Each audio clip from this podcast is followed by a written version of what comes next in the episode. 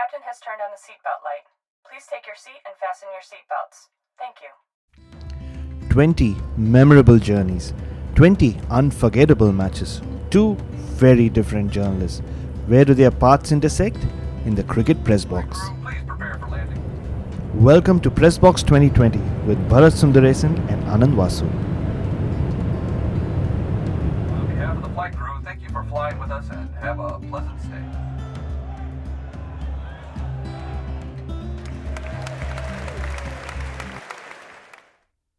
Hello and welcome to Pressbox 2020. This is Bharat Sundaresan and my co-host Anand Vasu and I will get on our time machines and go around the world revisiting matches and venues that will always remain with us in our memories because they were just special to us. And what better place to start than with the 2014-15 test in Adelaide, uh, which was an emotional affair and it's also very special to us because Adelaide has since become my home, and in a way, it has also become a home away from home for my co-host Anand Vasu. And over to him. Hello, Anand.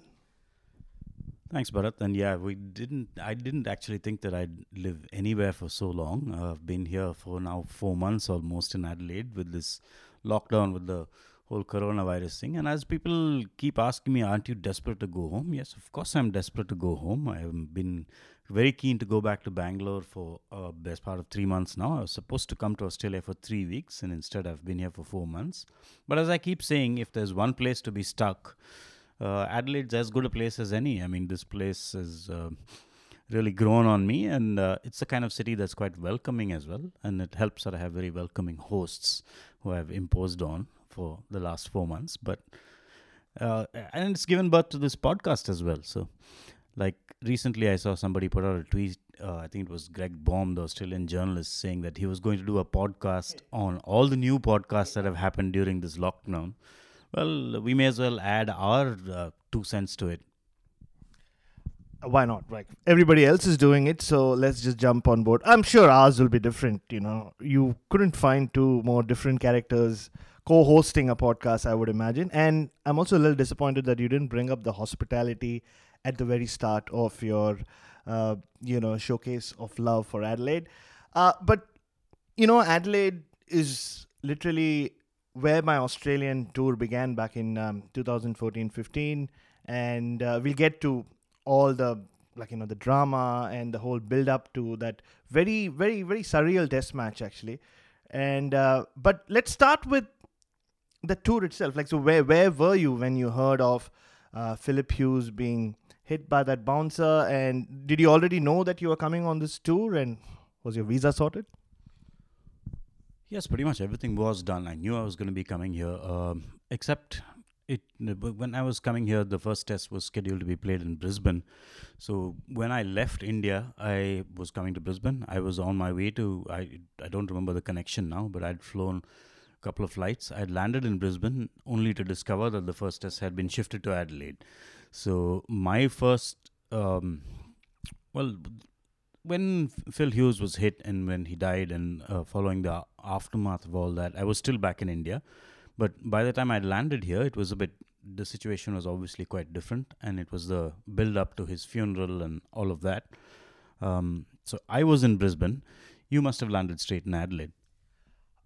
Funnily enough i did not land directly in adelaide. And one thing our listeners will realize as uh, they you know listen to our episodes o- over the next few months is that our disciplines are very different. Like anand is someone who's very very planned and um, all his tickets and accommodation generally are booked well in advance as compared to me because i kind of wing it mostly. Um, and so I landed in Sydney, and the only reason I landed in Sydney was because uh, uh, my good friend Gaurav Joshi, or Gav, as we all know him, uh, was like is based out of Sydney, and I was also traveling with our dear friend Siddharth Monga from Cricinfo, uh, and we just landed in Sydney because we just wanted to take stock of where that tour was going. We didn't know where uh, the first test would be, and we I think reached a few days before you did, uh, which meant that we also had the opportunity to go to Macksville, Phillip Hughes' hometown, and Uh, I remember telling the boys that if you want to go there, it's no point going there on the day of his funeral because there'll be a lot of people there, a lot of uh, a lot of focus, a lot of cameras. So it would be it would make sense to go there two days in advance just to take in what that town was feeling really and to to know where Phillip Hughes came from and he was the rural town hero at that point. Uh, so you so you land here in Brisbane. You you're just there, and so did, did you make plans as well to to attend the funeral? Like Well, yes, um, it wasn't particularly easy because all the other Indian touring party, in terms of journalists and everyone else, was elsewhere. I seemed to be the only one in Brisbane at the time, and there was no good reason to be in Brisbane then. So um, once I once we knew where the funeral was and when it was going to be, I tried to get there. Um, I think I was flying from Brisbane to Sydney, Sydney to Coffs Harbour, and then driving from Coffs Harbour. That was the plan anyway. But uh, eventually, when I did get on the flight, there was one flight that was delayed, and by the time I got to Coffs Harbour, it was um, far too late to drive down to um, Macksville to actually be at the funeral. So I ended up watching most of it from the airport in Coffs Harbour, um, which was an experience in itself. yeah, the funeral itself was um, yeah, it, it was a very emotional affair. Something that I had never experienced before. Like the whole nation coming together to mourn a loss of someone so young. Uh, and, and just about that trip to Macksville, uh, we were, you know, grateful to Gav that he had a car and uh, and uh, like you know he decided to drive us down there, and uh, it, it was quite something. It was it, it just any any any town Australia really like there's a one pub, one school, uh, one hospital, one church, and I remember as we drove in, there was a board which. Uh, you know, which had the population of the town, and it said seven thousand. We all looked at each other when we read that board and said, "Ah, like, but no." But they're all talking about the one who's not there, and it was quite touching. Like, we went to the pub, I remember, and Phillip Hughes's father was there on a table with Michael Clarke and Stuart MacGill. Michael Clarke, of course, was going through his own issues away from, uh, like you know, the Test series. He had issues with Cricket Australia at that point. Obviously, everything, you know, people forgot about all that. Obviously, once uh, the unfortunate Phillip Hughes incident happened, and uh, it was just very strange. You could make out. I remember I was sitting there, and there was a truckie or truck driver there who called me a terrorist because he'd never seen a brown person in those parts, I guess, and uh, he was. It, it was it was just it just told me a lot about where Phillip Hughes came from, like you know, very little town, and you could just sense the love that everyone around around him must have had for him, and of course we heard uh, that love, like you know, we saw that outpouring of love from Michael Clarke and his family, and like I said, the whole of Australia.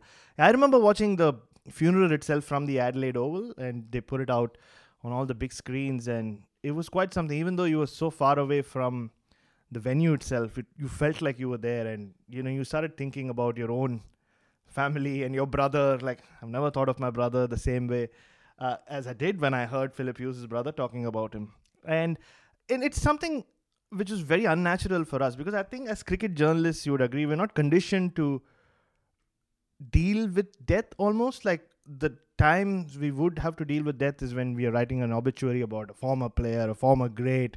Uh, so how different was it for you, just just from a reporting sense? It was very different, obviously, and uh, the thing is that we have been brought up in a cricketing sense of uh, having an impression of Australians as being these very hard-nosed, grumpy, swearing, uh, you know, men's men drinking beer all the time and being hard on the field, mental disintegration, and all that. Later on, we never really considered that uh, Australian sportsman could be an emotional, sensitive. Um, passionate in that sense kind of lot. We never had seen Australian sportsmen in, in that light. In a sense, we were victims of our own uh, stereotypes and conditioning. We just thought they would be they would behave a certain way, and add to this the fact that in India, um, life is valued, I think, considerably less than it is in other parts of the world. Uh, there are people dying all the time of various different things. So when one person dies, we don't react to it with perhaps the same sensitivity and the same kind of public outpouring of grief. Uh, it took some time to understand why Australia was reacting the way they were. It um, through that series, I mean, from the build up to the actual funeral to after it, uh, it did take some time for it to register why this young man's death uh, had affected so many people in such a personal way. It seemed like everybody had a Phil Hughes story.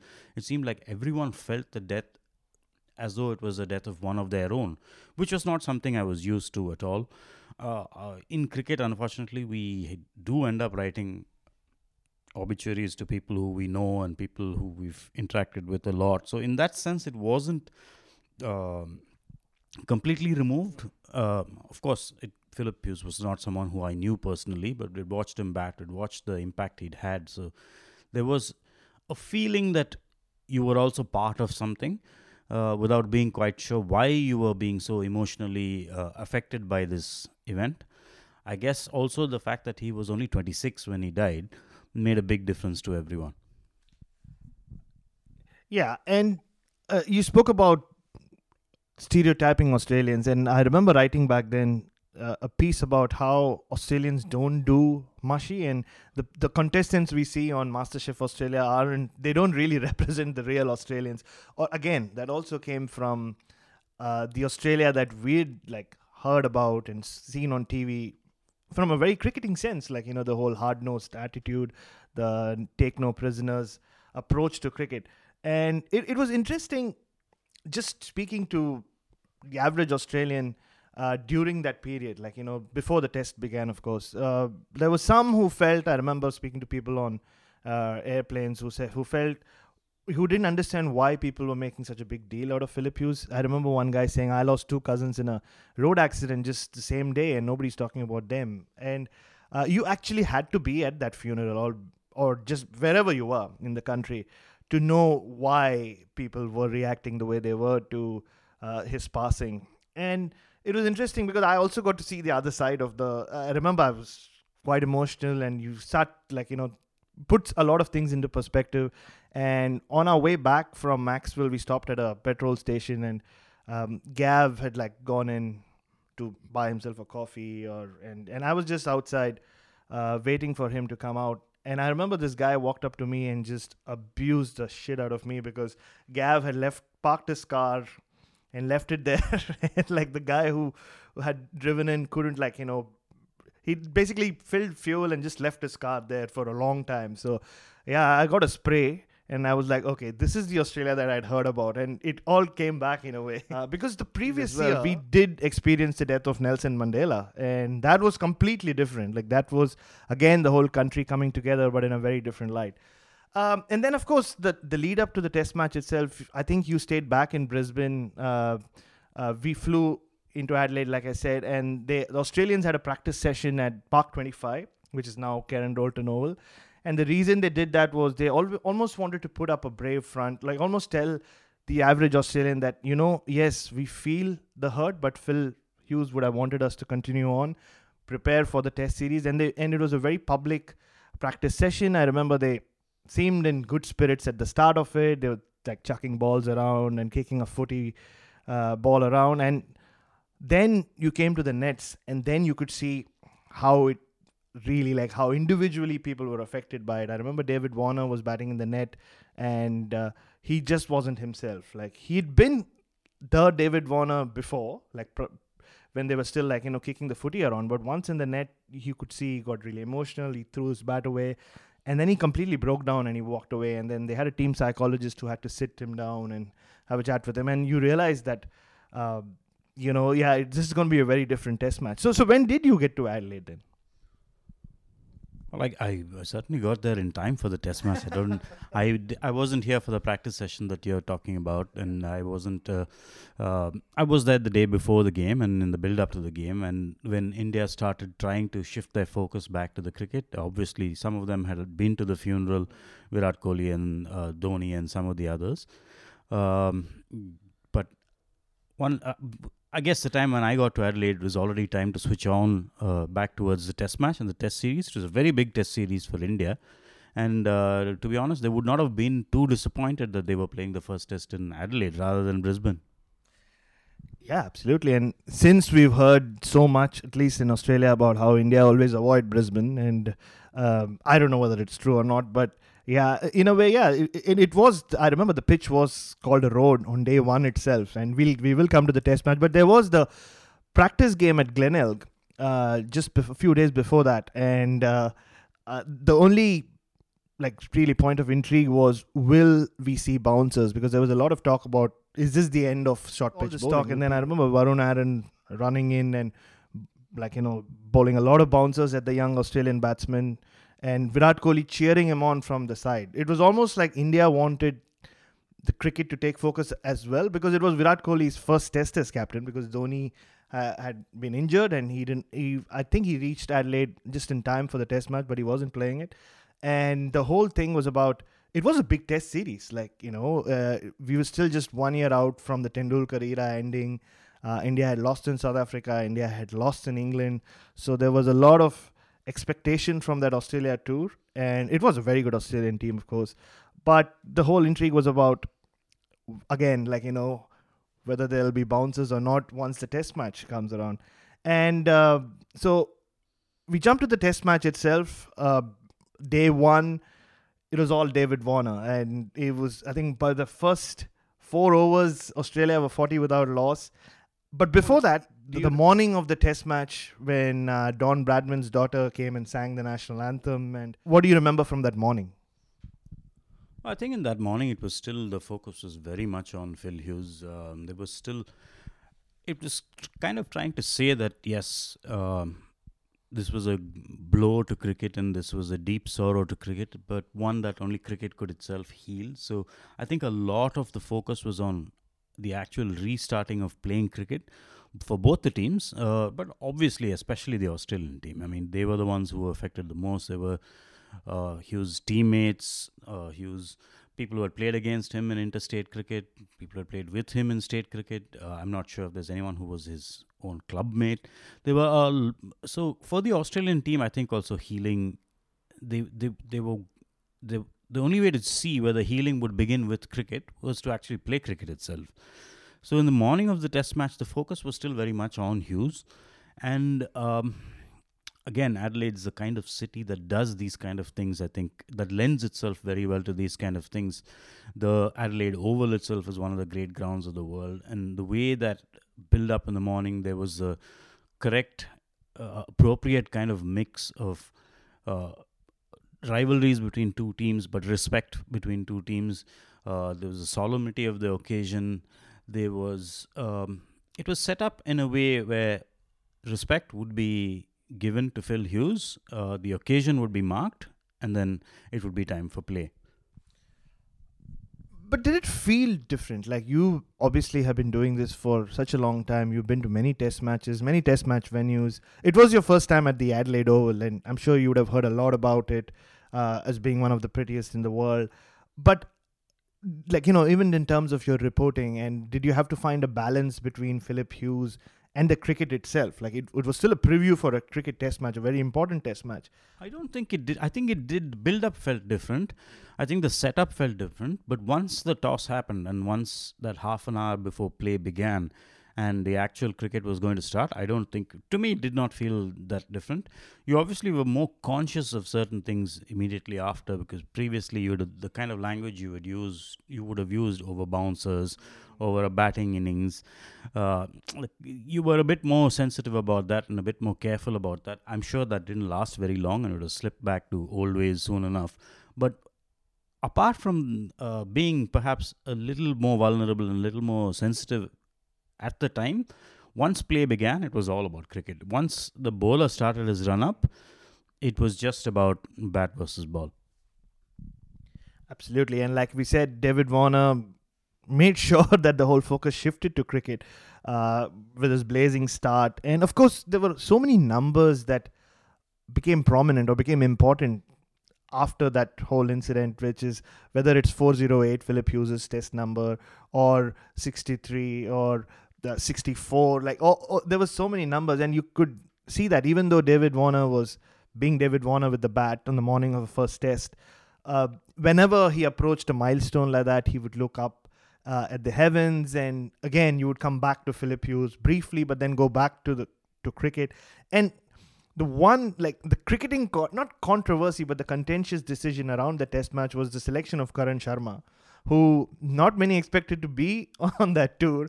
And uh, but I remember during that Glenelg, the Glenelg Test, Ravi, Ravi Shastri and uh, the director of cricket at that point, and Virat Kohli taking him aside to the nets, and uh, there, you still did not believe that Karan Sharma would play ahead of R. Ashwin uh, and Ravindra Jadeja. So, uh, uh, do, do you remember that? Like, what, what was your take on Karan Sharma making a Test debut? Yeah, I certainly remember that. I think uh, I don't think anyone who saw that will forget it. Uh, Karan Sharma, God bless him, very good cricketer, uh, excellent um, T20 cricketer. At that time, he had come through uh, some pretty good uh, success in the IPL and in other shorter formats. But I don't think even he believed that he would be the India's sole leg spinner in an overseas Test match, much less at a, um, on a pitch like the Adelaide Oval. Um, he'd never even bowled the 30 overs 33 overs. I think he bowled in his first innings in this test match. He had never even bowled that much for Railways in a Ranji Trophy match ever in his life. He didn't turn the ball um a great deal. He didn't have uh, the traditional loop and guile of a leg spinner. He was quick through the air. Um, the I mean, Kohli and Shastri both kept insisting that it was wrist spinners who can have an impact in Australia. Of course, uh, there is truth to that, but it's quality wrist spinners who have a, an impact. And wrist spinners who try to uh, bring together all those aspects of wrist spinners, you know, the flight, loop, dip, turn, all of those things, which is not uh, what Karan Sharma's bowling was built around. And Karan Sharma was always useful in limited overs cricket because he could bat a bit. So the whole package of Karan Sharma was um, made him useful in limited overs cricket, but uh, number one choice spin bowler for a test match in India, I just could not believe it um, despite everything that Shastri and uh, Kohli and others said in um, justification of his selection, I thought it was a blunder. I wrote it was a blunder, and it turned out to be a serious blunder. to poor Karan Sharma's credit, he did dismiss David Warner, but by then the test match almost looked like it had slipped away because it was one of those days where Australia just ran away with it to the bat.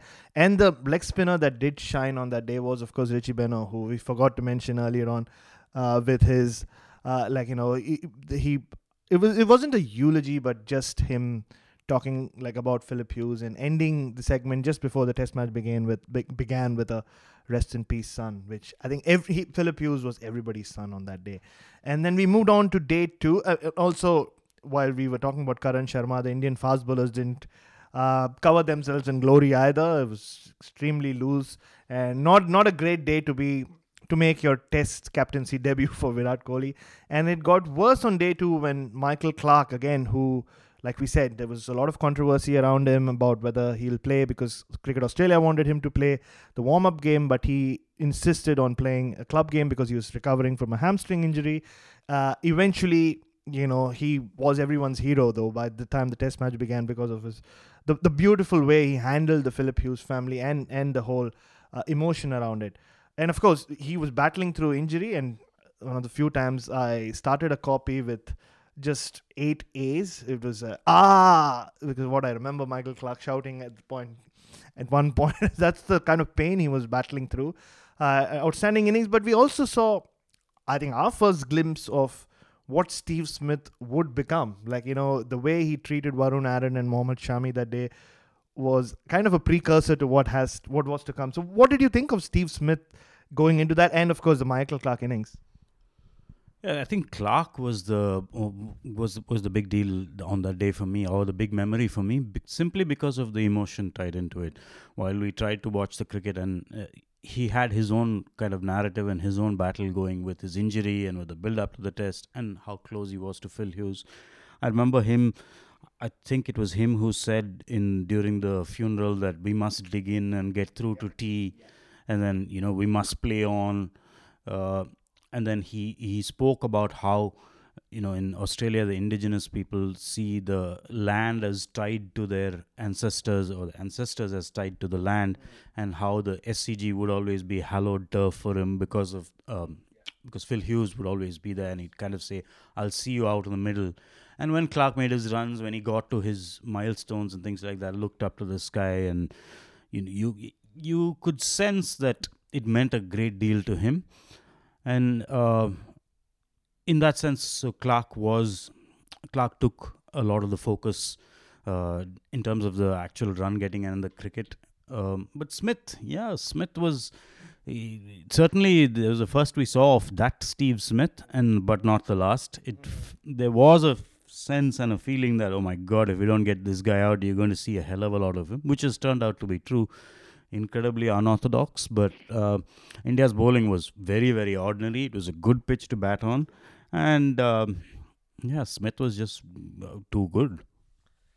Yeah, it's interesting you speak about how uh, Clarke did, like, you know, look up at the skies when he reached those milestones because the Australian players who played that test all reacted to Phillip Hughes differently. Warner was really out there. I remember that press conference after he scored 100 when he spoke about how when he reached 63 he could see his little mate at the other end and uh, you know it was uh, it, it, it was not it was very different it was a diff- it was a challenge reporting on it because you had to bring in the cricket as well like we said earlier uh, and then uh, Michael Clarke actually wasn't as expressive as expe- people expected him to be. Maybe he was in pain. Maybe he had um, he was dealing with the emotional pain in a different way. He he just I remember just closed his eyes when he reached his hundred. You could see there were tears there. Uh, I was just a, there were just a lot of tears around Australia leading up to that test and throughout that week.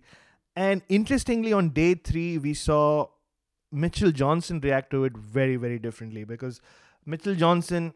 Uh, historically has been known as a very sensitive fast bowler. He can when he's when he can be the raging bull, but also someone who like you know whose emotions can get the better of him. And a moment which if phillip hughes had like what happened to him hadn't happened would have been like the perfect start for australia in a test series when he hit virat kohli bang on the head with the first ball he bowled to him on the first ball virat kohli faced with a bouncer. And historically you would have seen the australians that would have been the moment they would have all surrounded him they would have uh, got really stuck into virat kohli. But instead everybody was around Mitchell Johnson. Like the Australians went to him because he had his literally he was on the floor. Like you could see he was very emotional. It was. Uh, and like we said earlier, there was all this talk: will we see bouncers? Will we won't? And here, the fastest Australian bowler hitting the Indian captain on the head, and it and it went. And Kohli actually, like I remember when the physio walked in, ran in, everybody, and he wanted people to like just disperse. He wanted to be left alone. That was his moment to show that it didn't affect him and Johnson didn't bowl a bouncer to him till the end of the day. So you know, again, like all this talk of what Australia would mean, it was our like first test match in Australia that we were covering together and also individually. Uh, do you, remember like the whole emotion around that bouncer and like did you also jump up on your seat and no not really because there was always going to be a time when uh, the bouncers did come through and uh, it's one thing for the players to be emotional. It's one thing to watch the emotion, but I don't think I will. I would be. It would be dishonest for me to say I was also swept up in the emotion of it. I wasn't. Yeah, and also Kohli brushing it all off and kind of saying, you know, let's nothing's happened to me. I'm okay. Let's get on with it. That kind of set the tone for the way I watched the rest of the test match. It was surprising that there were no more bouncers till the end of the day, which kind of played into Kohli's hands as well, given that. Uh, it was a good pitch to bat on, like we said earlier, and uh, he was batting at uh, at another level. He was batting really, really well. It uh, um, the openers Vijay and Dhawan had done their job, and then Pujara, of course, had ground things out. But it was Kohli who was going to take charge of the innings, and he batted uh, beautifully. He was uh, very, very in control of all his shots, and uh, it was not a, a, question of coming out blazing, trying to make a statement in terms of being flashy or hitting as many boundaries as possible. But he was very much in control. He was very much on top of the bowling. He was not playing and missing. He wasn't uh, particularly troubled. It was a very controlled innings, and he was always going to get 100. He just looked like he was going to get 100 from when he started uh, getting going. And of course, he dominated that Indian first innings.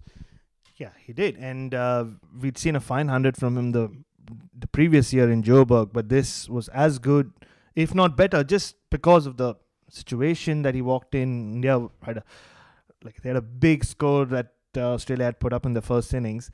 Uh, and speaking of hundreds, David Warner produced another one on day four, and that's around the time that you like you said how once the cricket started, it was you would you expected things to return to normal, and that's exactly what happened because we were back to sledging and like Watson and Shikhar Dhawan who had had an incident a, a year prior to uh, that test match in India uh, were at each other's throats. And it all started with uh, David Warner getting clean bowled by a pumped up Varun Aaron who then like ran towards him shouting come on come on come on and so did Virat Kohli and a lot of the other Indians and then replay showed that it was a no ball and then we saw I think, at least for the first time in my life, I saw a batsman sledging a fast bowler or the fastest bowler of the opposition because after that, every ball David Warner faced, even if he was just shouldering arms to them, he would look at Varun Aaron and shout, Come on, come on.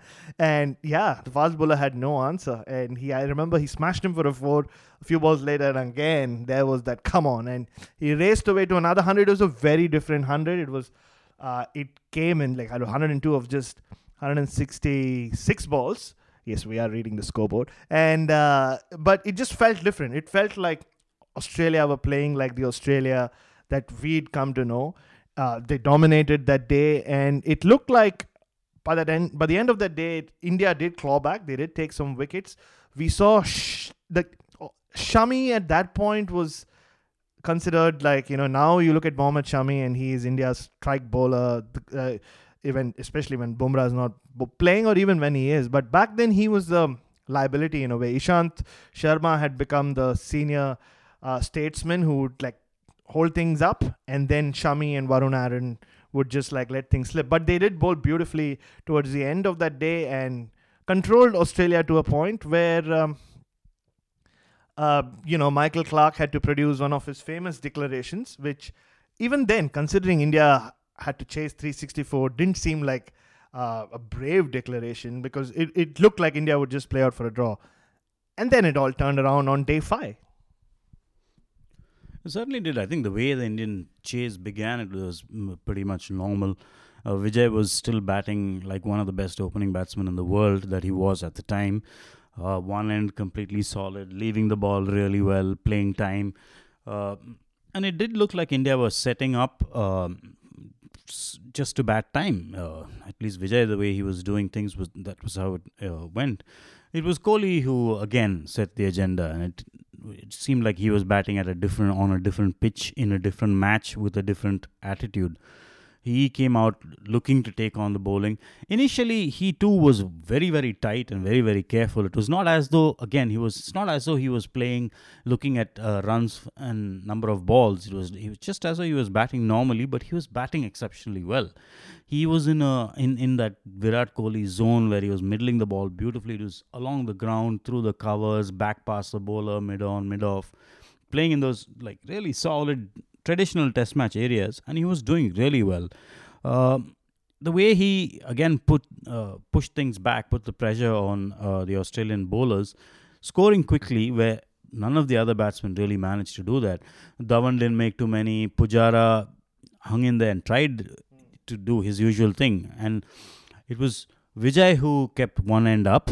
But while Vijay was keeping his end up, it was Kohli who was moving the test match forward yeah, it was uh, it was a period of time when Murli Vijay was considered the best opener in the world, the most dependable opener in the world. Anyway, he would like show leave balls better than anyone else, and he would then go on to score a very good hundred in Brisbane a few days after that. But yeah, his ninety nine really set up that test match in a way, and going into the tea break. India was suddenly in front. Like there was suddenly talk of India maybe pulling it off. And if not, actually it was Australia suddenly who had been pushed into the background. It was a it looked like a Nagpur test pitch. Like on day five, it was spinning and it was bouncing. And Nathan Lyon at that point had never won a test match for Australia on day five. He'd never taken a five wicket haul in the fourth innings.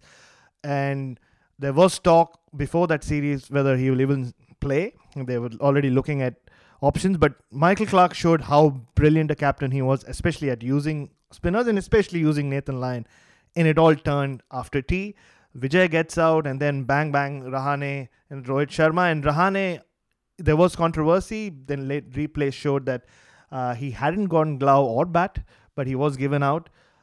And then out walked Wriddhiman Saha, whose brief, like very brief innings, kind of told you this was a new India in, in a way, at least an Indian test team which is going to approach playing test cricket overseas very differently. I mean, of course, Dhoni would come back for the second test and we would slightly go back to more def- uh, a defensive approach. But Saha came out, and I remember my intro for that piece was Saha 6, Saha 4, Saha out because.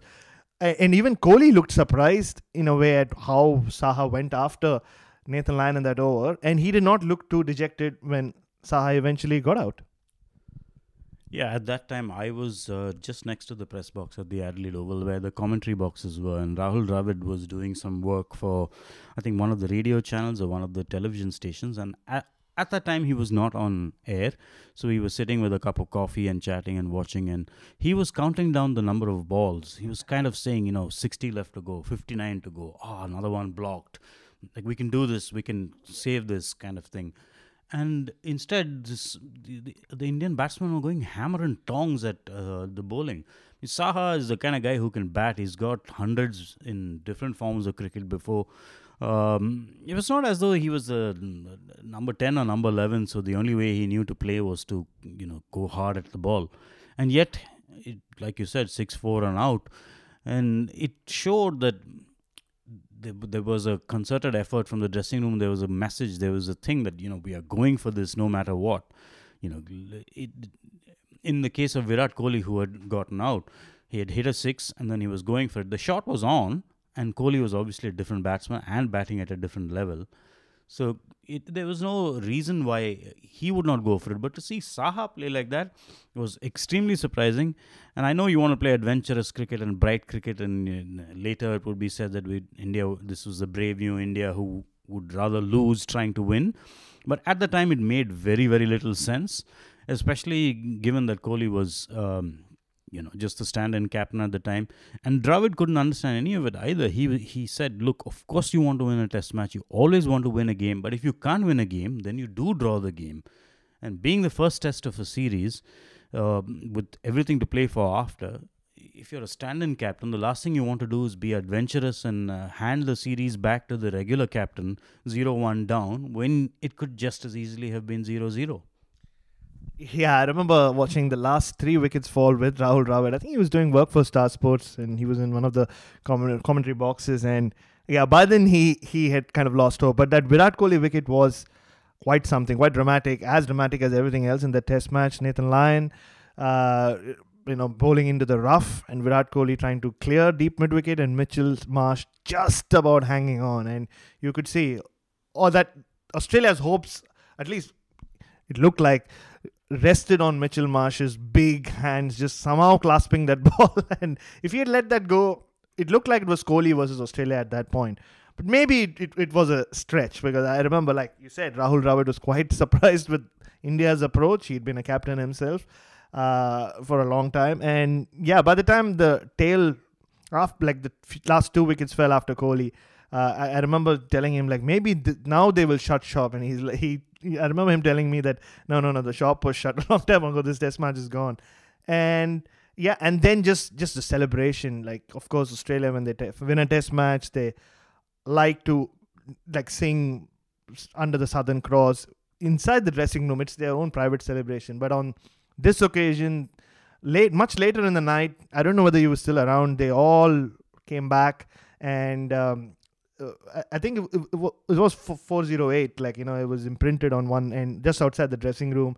They all like stood around it and sang under the southern cross and you could see the emotional emotion just fl- flowing. And then it was a great test match a great test match win for them. But at the end of the day after the deed was done it was all about phillip hughes again it certainly was for Australia. It was, uh, but I think also it was a significant moment for Indian cricket, uh, especially looking at it in retrospect. At the time, we could not understand, you know, the ma- the stand-in captain and the tactics and things like that. But looking back, it does look like uh, Kohli was laying down a marker of sorts. I don't. I, I wouldn't say that he was trying to, you know, claim the captaincy for himself, but he was certainly saying, "I'm ready." He was saying it in a deed rather than an action. The manner in which the, you know, the starting with the team selection, picking Karn Sharma over Ashwin, and trying to have that attacking kind of mindset and attacking intent that they spoke about uh, much uh, in the months to come. From that to how um, you know going for a win even if you go, were going to lose the test match, not quite risking a loss to ensure that you win, but saying, I'd rather lose than play a boring draw, which was. I mean, it's it's an interesting way to play the game, and it's certainly one way to do it when you're an individual. But to see a captain taking that approach with the whole team was very, very unusual. And Dhoni always suffered the criticism that he was a defensive captain. I'm not sure I entirely agree with that. I think he did um, he was a realistic assessor of the resources he had at hand. Uh, Virat Kohli's had this brand of captaincy where he's very aggressive subsequently, but he's also had four fast bowlers, which yeah. Dhoni never had. Um, and so I think in a way, Kohli was laying down the marker in that test match, saying, Look at me, I'm here, I'm ready, I'm there to take over. And um, it would have been even more dramatic if India had won the test match. But even in that loss, the twin hundreds of Kohli, the, the aggression, the blaze of glory in which India went down, it certainly was a different look than we were used to from Indian cricket. Absolutely, and uh, it was more people attended uh, that day's play than uh, uh, they ever had in the history of Test cricket in Australia. I mean, at the Adelaide Oval, that is. Uh, and we will briefly touch upon the Adelaide Oval, but before that, yeah, I think it was also when Australia as a country started looking at Kohli differently because Kohli uh, they had a an interesting relationship leading up to that test match but just the way he approached that run chase it was a very Australian way of doing it. And um, I think they kind of kind of fell in love with him in a way. And uh, ever since it's all about Virat Kohli in Australia even in 2020 as we recover from the virus. And um, hopefully we will get to see him again in in Adelaide. And hope to see you again in Adelaide if you ever leave Anand Vasu. And like, like you know, it was also your first proper visit to Adelaide back in 2014. What else comes to mind? Like you speak about this is the podcast is called Press Box 2020. Anything about the press box that stood out for you? Well, I think certainly. Uh, I mean, we'd heard so much about the Adelaide Oval, and we'd also read so much about Adelaide as a city. But a lot of it was in terms of cliches. Like you always hear Adelaide, city of churches, yeah. And we've written that lazy line a thousand times. And it is a city of churches in a way, in that uh, you walk around any neighborhood and you will see uh, a lot of churches. But it's not as though uh, they're all the same. I mean, you could be at one street, you'll have a Greek Orthodox church, and next street, you'll have a, a, a very traditional, you know, British architecture kind of church. And you, all I knew of Adelaide during that test match was the rowdy, excitable um, kind of Hindley Street quarter uh, where all the action is, and you know, in terms of the evenings out and the boisterousness and things like that. And then the Adelaide Oval, um, War Memorial Drive leading up to it, the church right next to the cricket ground where Vijay Hazare went and prayed before his test match many years ago, which I went to look at and you know to write about because Hazare had scored twin hundreds in the test match, and then Kohli scored twin hundreds in this game. Um, so the Adelaide, the, I did not know anything of Adelaide then, apart from what I had read and what I'd heard, and um, so I went in with those kind of impressions. This was that was, but during that test match, with all that was happening, there was a chance to kind of walk around a little bit, just allow a little bit of the city to kind of seep into me rather than the other way around and to realize that there is life uh, beyond the Adelaide Oval, Hindley Street, and where we were staying. It was a kind of a little quarter, very much in the CBD of Adelaide, and the CBD of Adelaide is, I think, uh, about the size of Eden Gardens or one of those stadiums. It's not very big, but it was my it was the first time I actually got a chance to uh, immerse myself in the city a little bit, and uh, of course, ever since it's become my favorite city in Australia maybe in the world. But yeah, you you brought up Hindley Street, and that was we were staying in a hotel right on Hindley Street, and yeah, we we would hear noises and sounds through the night, uh, and it, it was the first thing that that's that was the only thing I really knew knew of Adelaide. Even when I suggested that Isha, my wife, should move to Adelaide or pick a university in Adelaide. because I did remember I do remember doing a story on Rick Darling, a former Australian opener who had been hit on the head three times and luckily survived and he wasn't doing too well I remember. And we had to go to a very small suburb and I can't even tell you where because I who who'd have who'd have thunk it that Adelaide would be home someday. So but to go to like the suburban part of Adelaide and it was so leafy and beautiful like you know the, how everything seemed so calm. And i thought I, I do remember thinking wow imagine if this could be home one day. And well it, it does happen but uh, yeah hindley street was quite something. And it's funny funny that ever since i have moved to adelaide i've never been to hindley street really on a busy friday night which back then seems like such an exciting exciting prospect. And we did go there pretty much every night. We just just finally any other sidelights from that week did you what was your what was the best pub you went to? Of course you don't go to pubs anymore anand vasu that will be, discussed in detail in uh, following episodes but uh, anything that stands out? Yeah, I think it was uh, with some of the Australian journalists that uh, it was all not far from Hindley Street or on Hindley Street, uh, the Austral, where I was told that there's uh, enough beers to go, different beers to keep me going for like five or six days without ever having to repeat a beer. And that was true. And it was a really nice atmosphere. There were a lot of cricket people there. Um, there was another pub not far from there. I think it was the Exeter. Uh, which is another one that we spent a bit of time, a little quieter than the Austral, which I think was more music and um, yeah. So I think those were the two pubs that we spent the most time at and uh, on that trip. yeah the exeter according to our dear friend peter lalor the best pub in all of australia and when he says it you have to agree with it.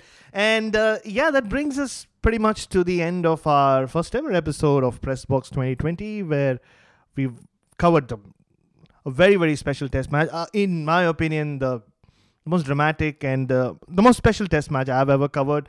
Where does it rank in your top three I don't have a top three, and I can't mm, honestly remember every test match that I cover. Even for this one, I had to go back and uh, kind of research where I was, what I felt like, uh, what what was happening at uh, each different day.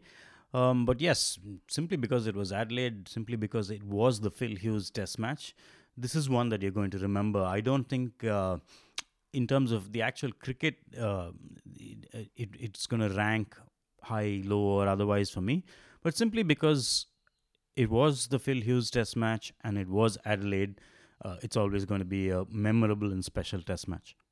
Absolutely, and uh, like for me as well, like I think it, in a very strange way, it taught me how to mourn. And a few months after that, my dad passed away, and it was obviously in very different circumstances. But I think being here and seeing a whole country rally behind someone so young who had, uh, like like I said, he was everybody's son for a few days, and it, it kind of taught me how to mourn. And like you said at the very start of this episode, we're so used to dealing with death back home that you don't really value life and when someone passes away. And I think that. Uh, was one of the biggest takeaways for me, and uh, we will be revisiting many more dramatic and many more memorable test matches and T20Is and ODIs in the weeks and months to come. So, thank you for joining me, my co host Anand Vasu, and I'll see you next time. Thanks, Bharat. And uh, we will go from Adelaide. Uh, where do we go next? I don't. I'm not sure where we should go. Maybe we should go to the Eden Gardens and get back to India to kind of switch gears completely. Switch from the Test match to a completely different thing. Maybe the T20 World Cup was it? Uh, was it the final of the T20 World Cup that we watched? West Indies, your favorite team, beating England. Was that the one? I think we should go to that game next. And I thought you were suggesting Calcutta just because that's where my wife comes from. But yeah, of course, that's where West Indies famously won their second World T20 title. But for now, it's goodbye from Adelaide and thank you for listening. So find us on Spotify, Apple Podcasts, and wherever else you get your podcast from. Hit download and don't forget to give us a five star rating if you think we've earned it. Also, follow us on Twitter at PressBox2020. That's PressBox T W E N T Y 20. and on Instagram at pressbox2020.